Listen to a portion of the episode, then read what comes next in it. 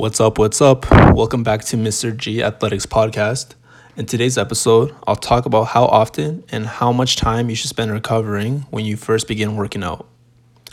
When you start when you start off getting into the habit of exercising, it's common for beginners to go all out during their workouts.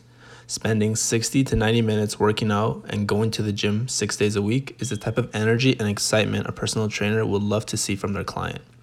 It proves to the client and to the personal trainer that they are highly motivated and dedicated to making healthy habits. But if your lifestyle has remained inactive until this point, working out at that level of intensity can quickly lead to burnout.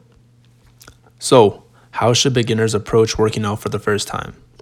The answer to this question depends on your personality and fitness goals.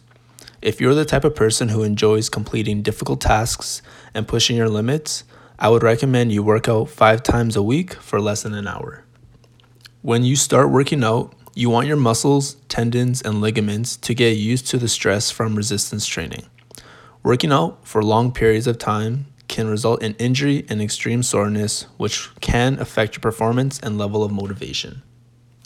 To add, going to the gym five times a week is difficult if you already have a full schedule. But if you are like me and enjoy setting personal goals for yourself, this is a good way to keep yourself on track. If you're the type of person who needs time to get used to change, I would recommend you work out three times a week for less than an hour. Working out three times a week is somewhat less intimidating to beginners who need time to get used to change. Since you require time to get used to a routine, working out three times a week for about a month can get you into the groove of working out. This is this can also be a challenging goal for some, which is a good thing, since goal setting is a key skill to develop when you are working on your fitness goals. Once you have been consist- consistently working out and going to the gym for 8 to 12 weeks, taking a week off to rest is recommended. During your week off, this gives your time this gives your muscles and joints time to recover from the beating you gave them from the last 2 to 3 months. This break can also act as a mental refresher. Once you have been in the routine of working out for a period of time, you may feel unmotivated to work out or may feel burnt out. Once this happens, spend some time away from the dumbbells and explore other hobbies you enjoy.